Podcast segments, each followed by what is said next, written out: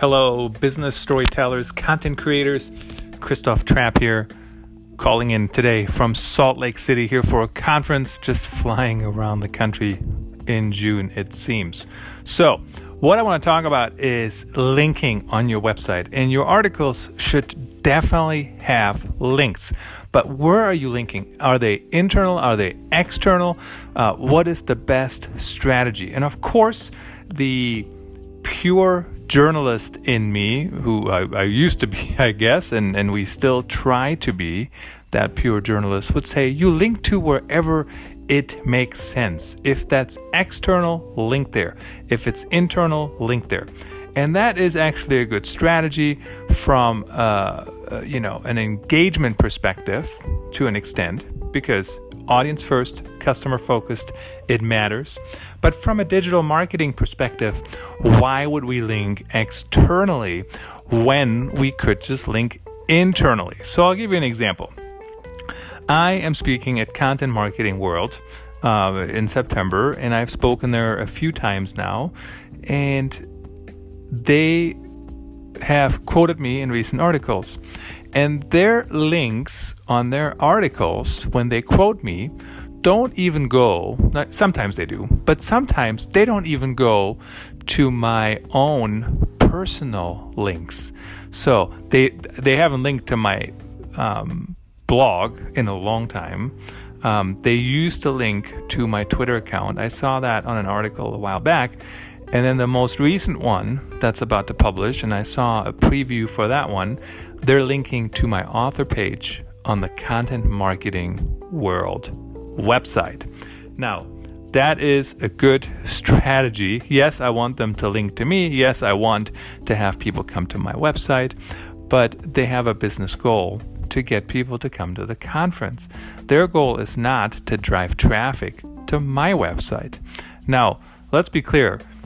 Just by being associated with the Content Marketing Institute, with Content Marketing World, by speaking, there is a certain value in that alone, whether they link or not.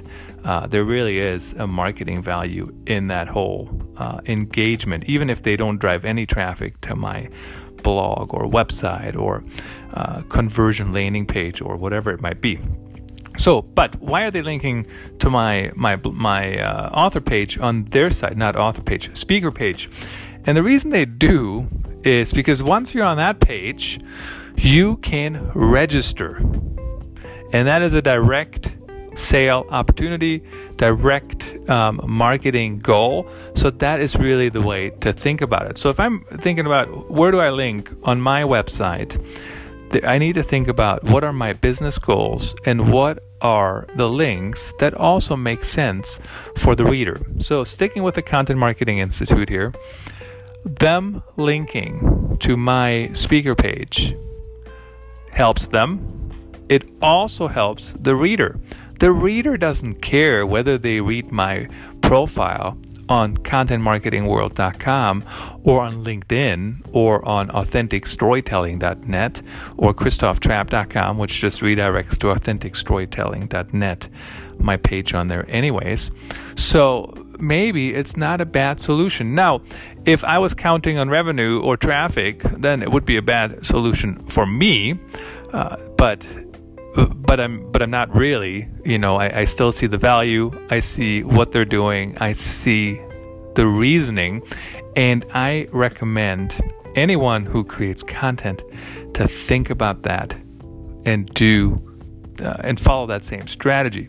So for example, I was reading an article on how many points event planners get for booking events at like a Marriott. So a titanium elite member, which is like 75 nights a year, they have to stay 75 nights a year.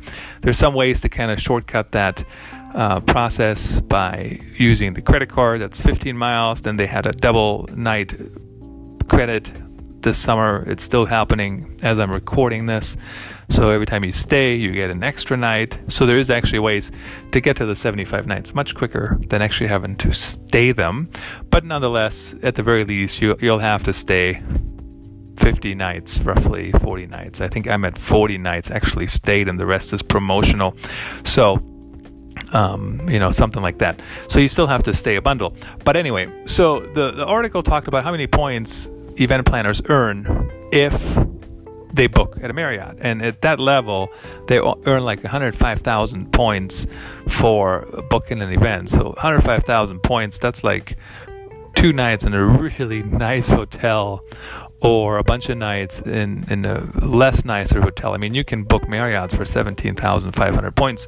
I am not doing the math this early in the morning, so you can do that if you like, but that's certainly a number of nights, right? Because 20,000 would be 5 nights, so that's at least 5 nights, like almost a whole week with your family in a TownePlace Suites or something like that, which they're not bad either. I stayed in one the other day in Ames, and it was a nice experience. So, anyway, getting off topic here, that article on MeetingsToday.com talked about the Marriott Bonvoy program. And instead of linking to the Marriott Bonvoy program, they just link to their article about the Marriott Bonvoy program. And that's exactly how you should do it. If you have an article, or if you have a landing page that discusses whatever it is you just talked about, link to that. If you have a reason to link somewhere else, link there. So take a case by case, but overvalue internal links unless there is a real business reason to link externally. So for example, when am I linking externally? When there's a real business reason to do it, when I'm quoting somebody. The other day, I did an article that was prompted by Holly Adams, who has a blog, and she is in Cedar Rapids as well, and it was prompted by her. So of course I'm quoting her, I'm linking to her article, because that really started, what I'm talking about. So I don't want to just rehash everything that she said, and that's not the way to do it anyways, because she certainly has ownership in what she wrote about. So why would I just copy and paste? That's not cool, plus maybe illegal anyways to do. So I just say, Holly gave me this idea, I link over to Holly. There's a real reason to do that, right? But now as I'm moving along in my article, I'm linking to things that are relevant on my site, or sites I have some kind of stake in. So for example, one of the articles, so if you're listening to this on the podcast channels, this article is publishing on Monday, June 24th, authenticstorytelling.net. It talks about virtual reality video, and I'm linking to the articles on the other sites where the video has published. But I have a real, one of my goals is to actually drive traffic to them. So it does help to do that. So certainly there's a business reason for me to do that. And certainly I'm invested and I have skin in the game on those sites. And that's why I do that. Now, if you're listening to this on authenticstorytelling.net in July, just use the search box if you don't mind, and search for virtual reality. And there's plenty of articles that you can see in the virtual reality archive. But certainly if you're listening to this as soon as it comes out, that's when the article publishes, June 24th, 2019, authenticstorytelling.net, first thing in the morning as always. Now, my pop-up, which is currently Content Marketing World, so we already talked about them, and we also, in my inline ad currently is the Artificial Intelligence Marketing Conference in Cleveland in July. So both of them link externally, but I have a business reason to do that because it's a partnership, right? So I want to drive attendees, and there's a partnership in place that we're working together to get attendees to the event, or at the very least get people to know about the event. So I did write about that as well. The pop-up had twice as many clicks as the inline ad, which was interesting. So I changed the call to action on the inline ad to see if that's going to make a difference. But the conversion rate was twice as high on the inline ad. So that's always interesting to see. But as you can see, there is a reason to link externally. In that same article about virtual reality, there's all kinds of external links in there to Amazon products. So certainly that's the Amazon affiliate program. And as you might imagine, every time somebody clicks and buys something on Amazon in a set amount of time, after that, whether it's that product or another, that is, you know, a business reason to link over there. So certainly there are reasons to link externally, but keep in mind, linking internally might be the right thing to do. Now, that is a little bit of a shift from, you know, some of the audience only first thinking, but think about how do you do that with the audience still in mind and also with your business goals in mind.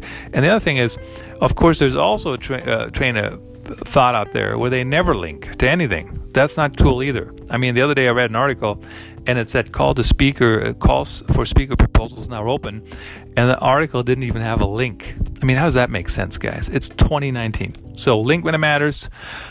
Overvalue internal links, over prioritize them, and link externally when it makes sense.